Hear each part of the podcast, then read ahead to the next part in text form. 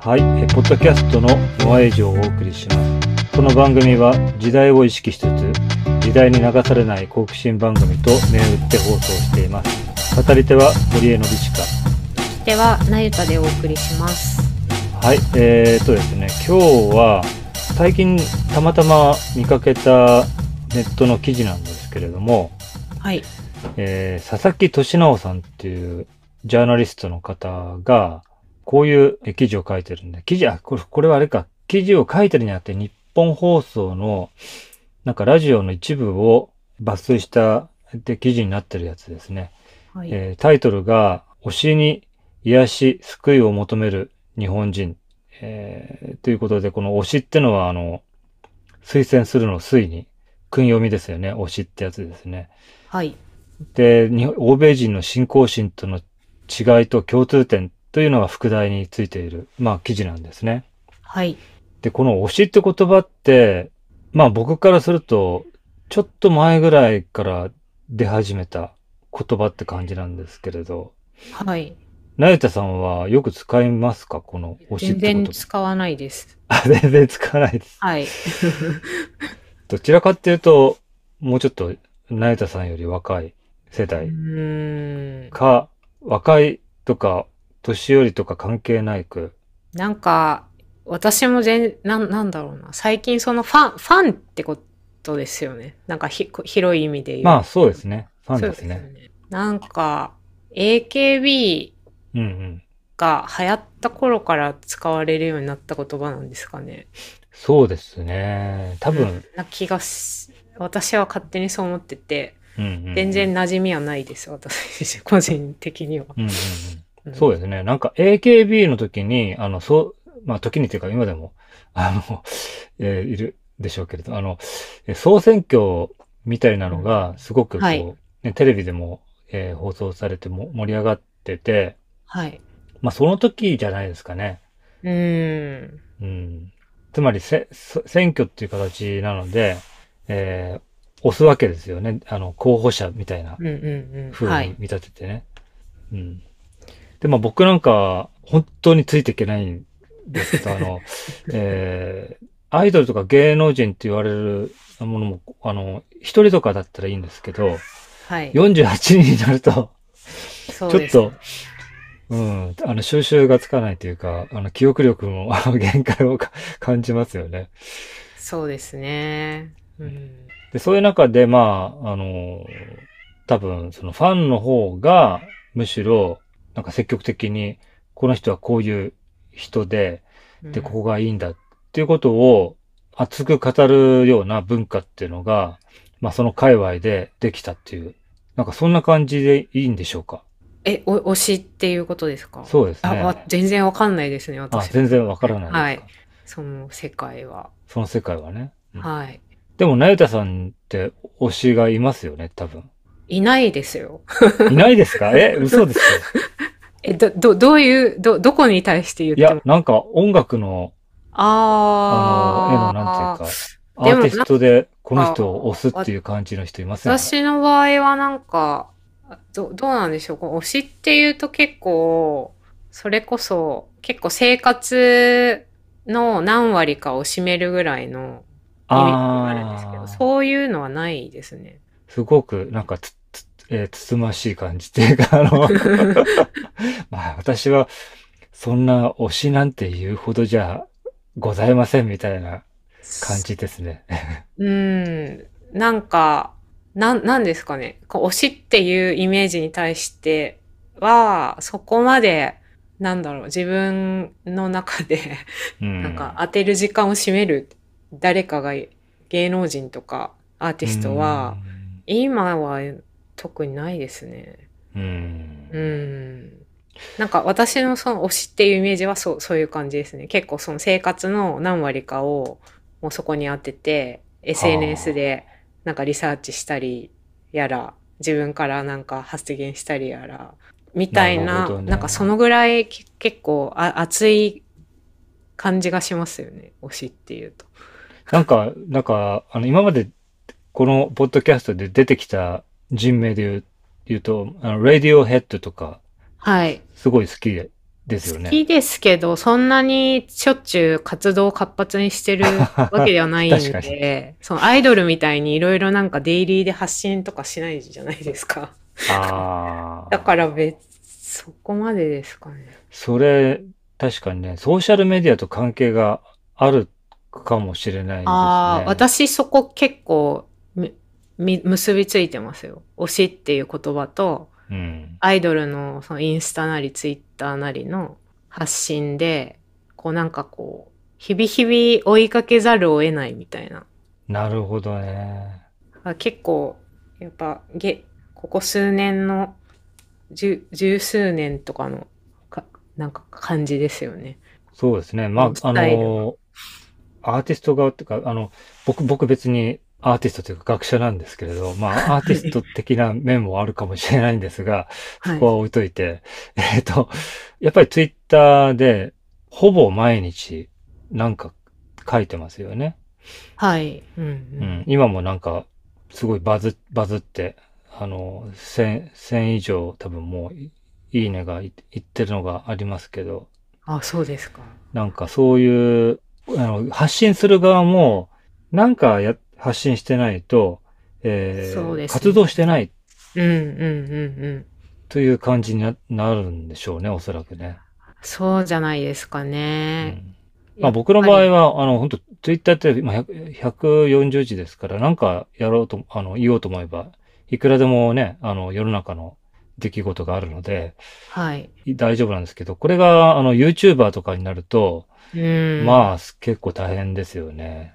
もうそれが収入源だっていうことだと思うんで、YouTuber の方たちうんはう。んそうですもね。う日々、日々投稿とに追われるような感じなんじゃないですかうね。ん。んそうですね。そこが、やっぱり推しっていうのが、でき、出来上がる、うーん、のにはソーシャルメディアの、えー影響が大きいってことですよね。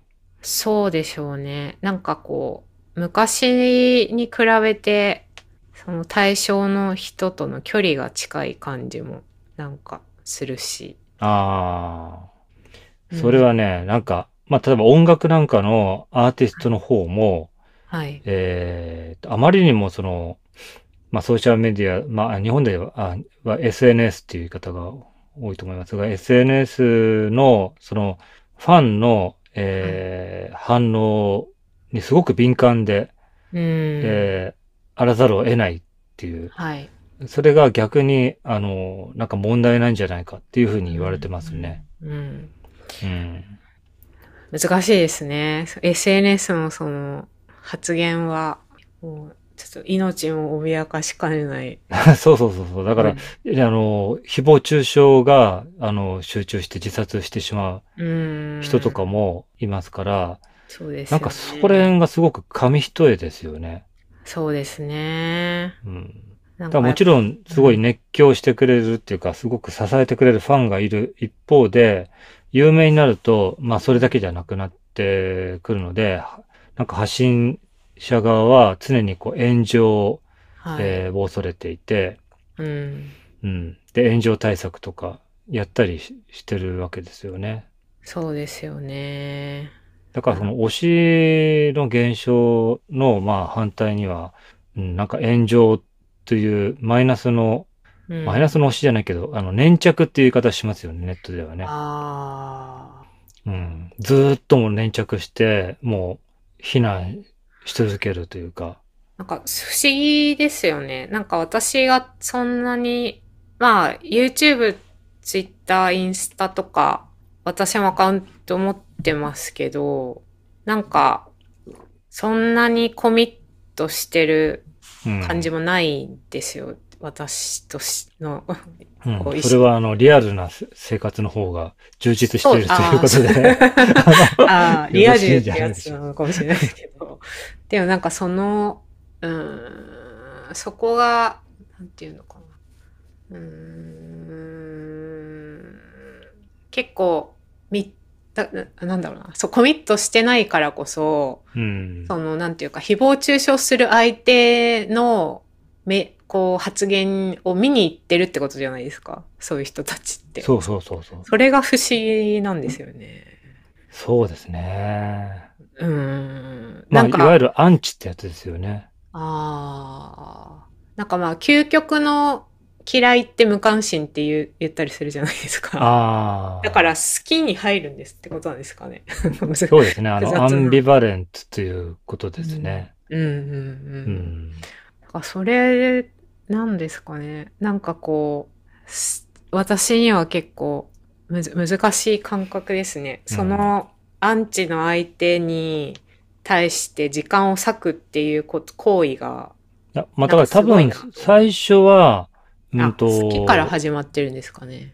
どうなんですかね。あの、うん多、分、マイナーな、あの、ひえっ、と、芸能人とかだったら、最初はやっぱり関心を持って、あの、見ていないとなかなか目につかないですよね。そうですよね。うん、で、それと、あの、炎上したことがきっかけで、あの、後から、あの、乗っかってくるっていう、あの、そういう誹謗中傷の人もいるでしょうね。んうんうんうんうん。うん。そうですうねん。で、それと、あの、たまたま、あの、すごく有名人になっちゃうと、えーたまたまどっかで見かけて、で、それで、なんだこいつみたいな風に、あの、思って、はい。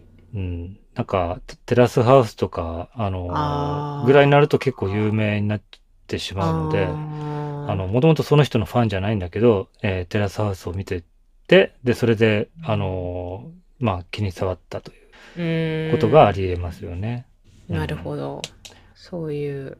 で、なんかね、こう、その話は、あのー若干、なんか宗教に近いですよ。 ああ、そうですか。のー教祖っているじゃないですか。まあ、教団があって、はい教祖がいてね。はい。で、うんと教祖はやっぱり、あのーもう常に発信を求められてるんですよね。ああ、うんなるほど。あの、で、信者さんはもう毎日、えっ、と、こう祈りを捧げたりあーするんですよ、実際。問題としてね。へえ。で、その教祖の、なんていうか、えーまあ、聖書とかだったらもう、あの、固定ししてるんですけれどうん、これでも聖書って分厚いじゃないですか。はい。だから毎日ね、ちょっとずつ読んだってなかなかうん。読み終わるんで、あれはうまくできてますよね。う ん。だから毎日、あの、発信してるわけじゃないんだけど、まあ、毎日発信してると同じような、まあ、効果があありますよね。ああ、なるほど。うん。だから、まあ、本っていうか、経典ですね。ほ本になってるような経典。うんうんうんはい。えーで、昔はそうやったんですけども、はうい。ん今はそうじゃなくて、こうメディアで、なんかこ、細切れに日々、リアルな生活を送りながら発信してるわけですよね。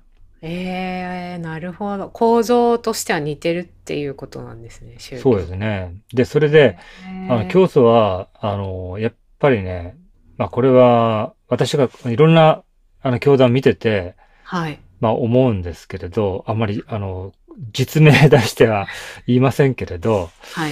やっぱりね、まあファンじゃなくて信者さんですか、信者のうんうんうん反応っていうのをすごく気にしてるんですよね。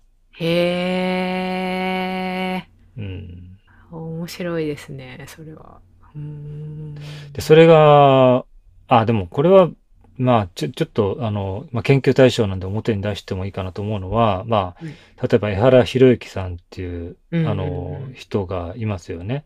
はで、い。彼は、まあ、テレビとかラジオとかでは、すごく、なんていうか、あの、温和な感じで、面白い感じってういう、ん。あの、まあ、そういう感じでイメージがあるんですけれども、はい。オンラインサロンとかができる前から、うんうんうんあの、すでになんか閉じた、あのー、こうサポーターズクラブっていうのを持ってたんですよね。なるほど。で、そのサポーターズクラブでは、あの、結構、その、まあサポーターの人が、まあ、いろいろと、その、まあ、日記、ほぼ日記っていうのがあるんですけど、それに対して、あの、まあ、反応するんですけどね。はい。えーで、それで、ちょっとこう、注文をつけたりすると、すかなりそれを、に反応するんですよね。江原さんはね。ね。へーで、たまに叱ったりもするんですよね。へーそんな考えじゃ、あの、結局、あの、依存してるだけだ、みたいな感じ。うんうん。で、大体、あの、依存してはいけないっていうメッセージが多いんです。うーん。で、それ自分に依存するなってかたかた形なんですね。はい。で、それすごく面白くて あの、彼はやっぱり責任主体って言葉をよく使うんですけれど、まあ、自己責任で、はい。えーやりなさいと。うん。で、それはなんでかっていうと、あの、かつて、あの、えーいわゆる霊能者みたいな感じで、いろいろと相談を受け付けてたわけです。個人相談をね。はい。で、個人相談を受け付けてると、そのうちだんだんだんだんこう、依存されてくるわけですよ。うん。で、夜中でも電話かけてきて、どうにかしてくれとか、うんあの、そういうことを言われてしまうと。で、もうキリがないので、で、それで、あの、えっ、と、直接の個人相談は、まあ、数も多くなったのでやめて、で、メディアで発信することにしたんだと。うんうん、なるほど。でそうすると今度はメディアだから、ものすごい数の人が、 いろいろとか彼に関心を寄せるわけですよね。はい。で、サポーターズクラブみたいなのを作っちゃったもんだから、あの、中には、あの、こう文句を言う人も出てくる。で、それに対してものすごい手厳しいコメントでもう返していくんですよね。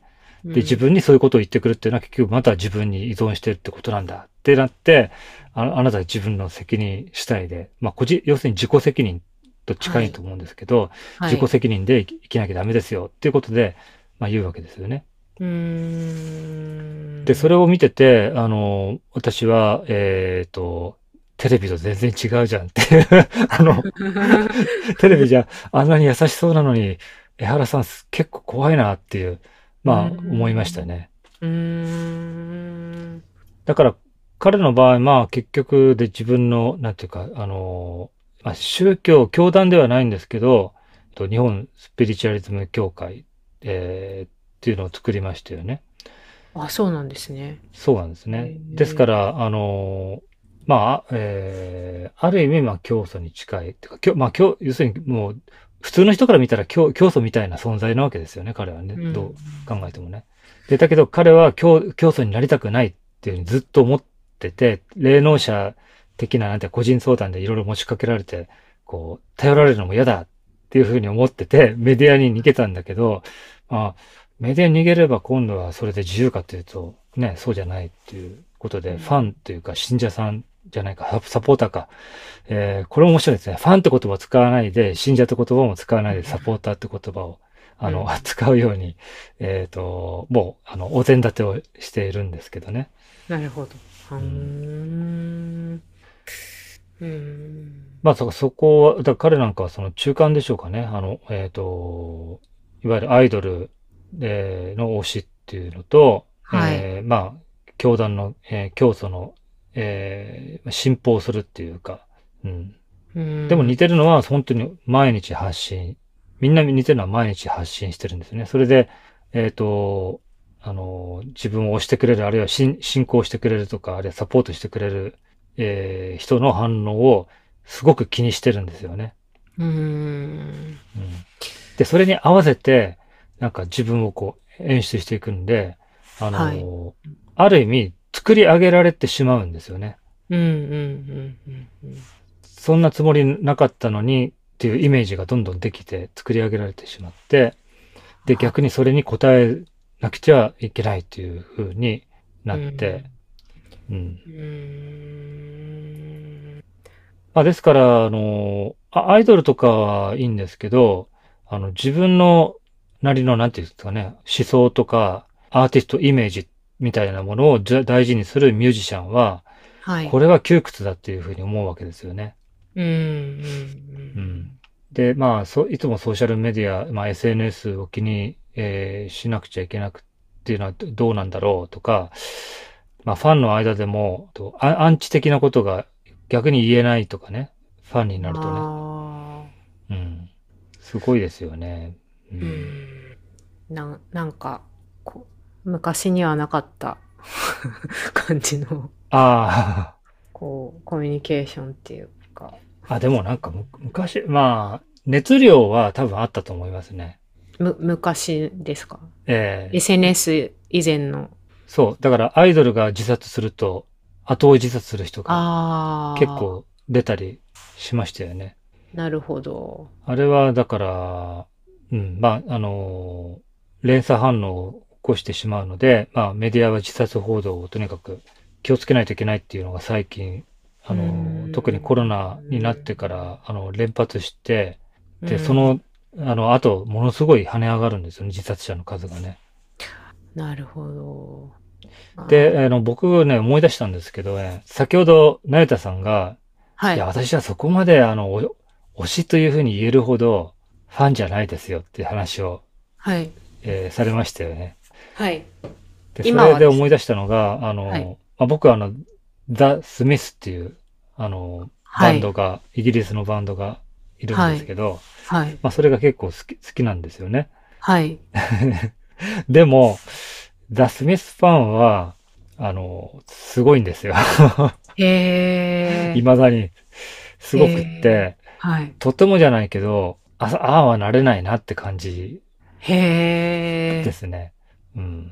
まあ、未だに、その、ね、モモリシーとかがこう分厚い、こう、事前とかうん出すと、こう、みんなもう、あっという間に読んで、はい。なんか、反応したり、で、未だにこう、なんか最近、こう、映画とかもね、こう、作られたりして、へーへうん。で、結構みんな熱狂してますよね。ー。うーん。だからそ、あれを見てて、あの、僕もやっぱり、あの、おいそれとファンだって言えないっていう、うん、気持ちはすごくね、よくわかりますね。うーん。なんだ、なんか、そうですうね。ん。まあ、それで、あの、それがなんか、この佐々木俊直さんの話に戻ると、 はい。えっと、今、すごく、あの、どこの国でも宗教離れが、えー進んでいるって話をしていて、はい。で、これは、あの、で、持ち出してくるデータがなんか、も、もともとなんか、あの、ずっと前から世俗化が進んでるヨーロッパの話を出してくるので、まはあい。宗教学者は、いや、それはあの、最近じゃないから、みたいな、あ の、のがあるんですけど、えー最近ホットなのはアメリカが、やっぱり、あの、まあ、そうは言っても、あの、宗教を信じてる人の方がずっと多いよねって思ってたのが、えどんどん、あの、無宗教だっていう人が増えてきてるんですね。うん。で、ただそれが、あの、えー本当に何も信じないのかっていうとそうじゃなくって、無宗教だけどスピリチュアルはい。というふうにあの言う人があの増えているんですね。うーん。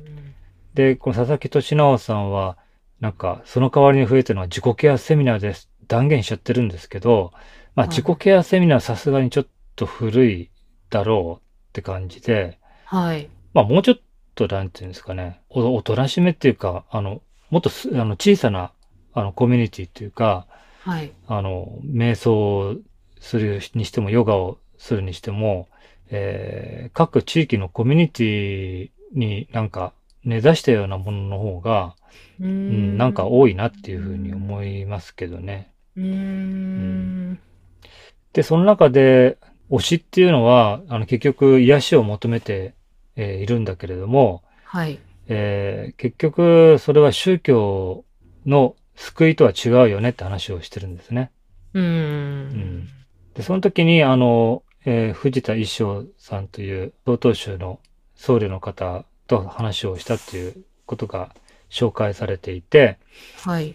普通の人生の悩みではなくて、最終的な悩み、例えばなんで人間は生きているのだろうとか、なんで人は死んでしまうのだろうというようなことは、まあ、この、えー自己啓発セミナーでも、まあ、アイドルとか推しでも解決できないと。まあ、アイドルに限りませんけど、推しでも解決できないということをおっしゃってて、えーそういう意味では宗教の役割は残ってるんだなといいうふうに締めくくってるんですね。うー。うんんうーん。なんかね、どう思いますかね、これ。 あのなんか、うーん、やっぱり推しっていうものに、こう、ね、こうなんだろうな、時間を割くっていうか、それってやっぱ一時的なもあのーで終わる人が多いのかなと。で、確かにね宗教とか、で、うん宗教離れしてるけど、スピリチュアルであるみたいなのっていうのが、なんかこう宗教って結構やっぱだ民衆っていうか団体うん。の信仰だと思うんですけどスピリチュアルっていうよりもっと個人的な活動な気がしててでもそれ,、うんそれがでもなんていうのか役割としては宗教と似てるみたいな感じなんですよねきっと。なんかその、うん癒しとか救いとか、まあ、死について考えるとか、なんか、よりその個人的な活動の方で、宗教にがふ、まあ、必須、必ず必要じゃないような社会になってきてるのかな、みたいな風に思ってうん。だからそこで言うと、なんていうのかな。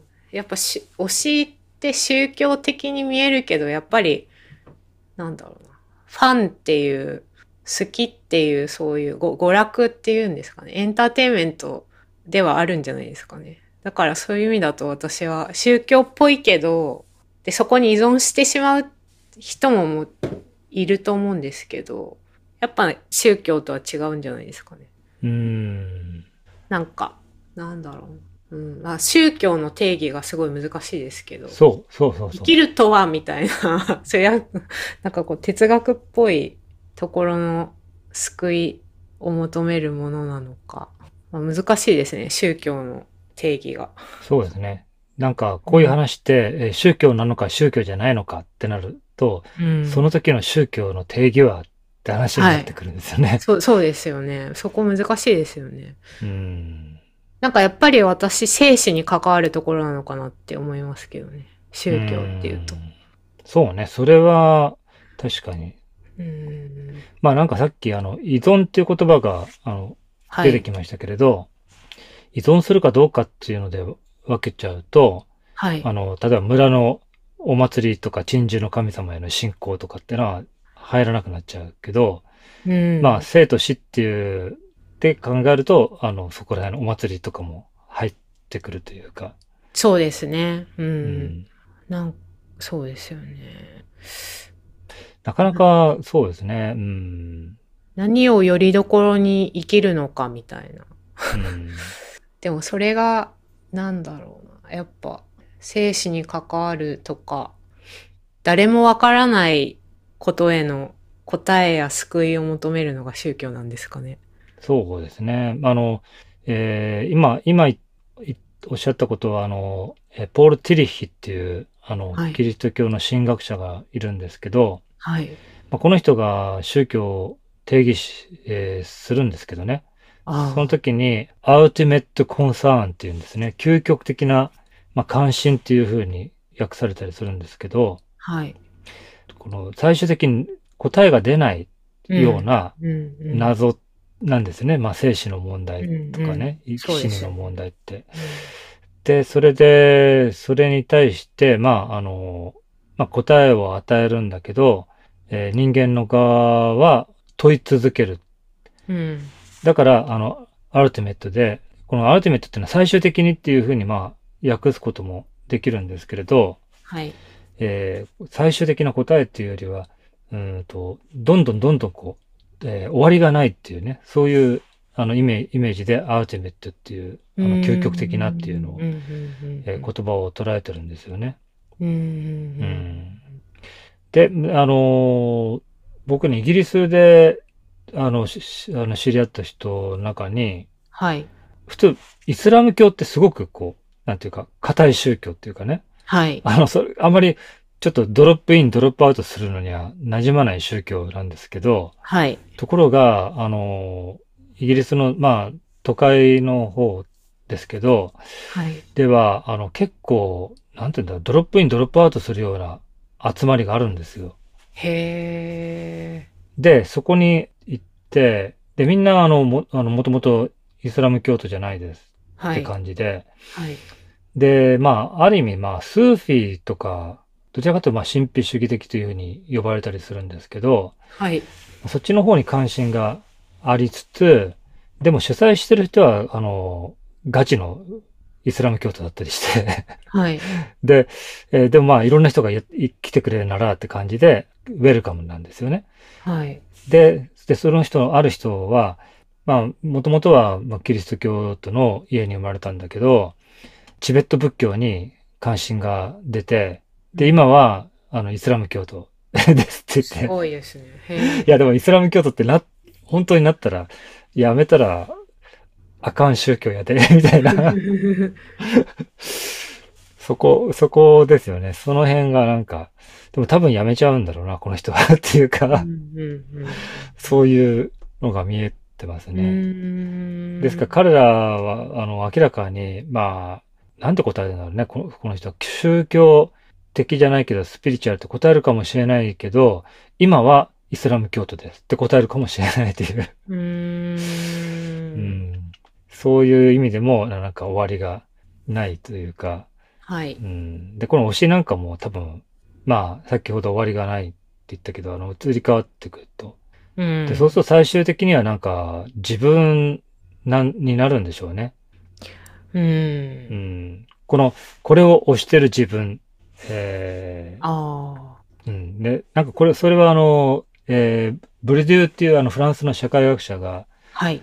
やっぱりあの、芸術とか趣味の話について論じていて、はい。まあ、常にある意味、その、こう自分がこう好きなもの、自分の趣味ってのを、こう正当化して、 せめぎ合ってるっていうか、正当化しようとして、せめぎ合ってるというか、ああ。で、別に趣味なんか、あの、個人的なんだから、個人でやればいいじゃんっていうふうに、あの、思うんだけど、あのはいそうはいかなくって、はやっい。ぱりその自分の趣味が、あの、はいこう、いいんだっていうね、ことをこうアピールして、まあある種のこう闘技場みたいなものがこう日々現代文化の中でこう、現代社会の中でこう繰り返されているという、うーん。まあう。そういうふうに見てますね。うーん。まあというわけで、なんか推しが宗教なのかどうかっていう、あるいは逆にあの、推しは宗教じゃなくて、なんかスピリチュアリティと、あの、近いんじゃないかっていう、まあ、それはなんかそうかもしれないけれど、やっぱり生死の問題は、あの、残るよねって、まあ、宗教の役割として残るよねっていう点では、まあ、この佐々木俊直さんの、えーまあ、記事というか、まとめにもちょっと近いんですけどね。そうですね。うん。うん。まあ、スピリチュアリティもかなり生死の問題にはすごい取り組んでるような感じはありますけどね。う。うんん、推しに比べると。 推しに比べて、それ言っちゃうと、なんか、おこ炎上、 炎上しない、炎上しないですねあ。この程度じゃ。スピリチュアリティは、ある意味、宗教というか、より個人的な体験としての宗教って感じなんですかね。 うーん。なんかこう、それこそ、いろんな教えを自分の中で噛み砕いて、自分の中での信仰を作るみたいなうん。行為かもしれないですし。そうですね。う。うんん。でも完全にね、自分だけってのはできないから、やっぱりなんだかんだ言って、いろんなグループ、グループっていうか、人の集まりもあるだろうし、そですね、あありますよね。うん。まあ、うん、何事も距離感とバランスなんでしょうかね。あ、いいですね。まとめと して。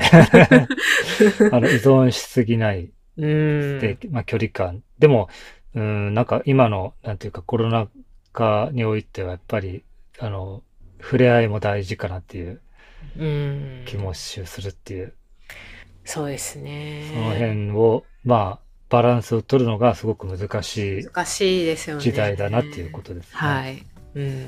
はい。まあ、そそんな感じで。はい。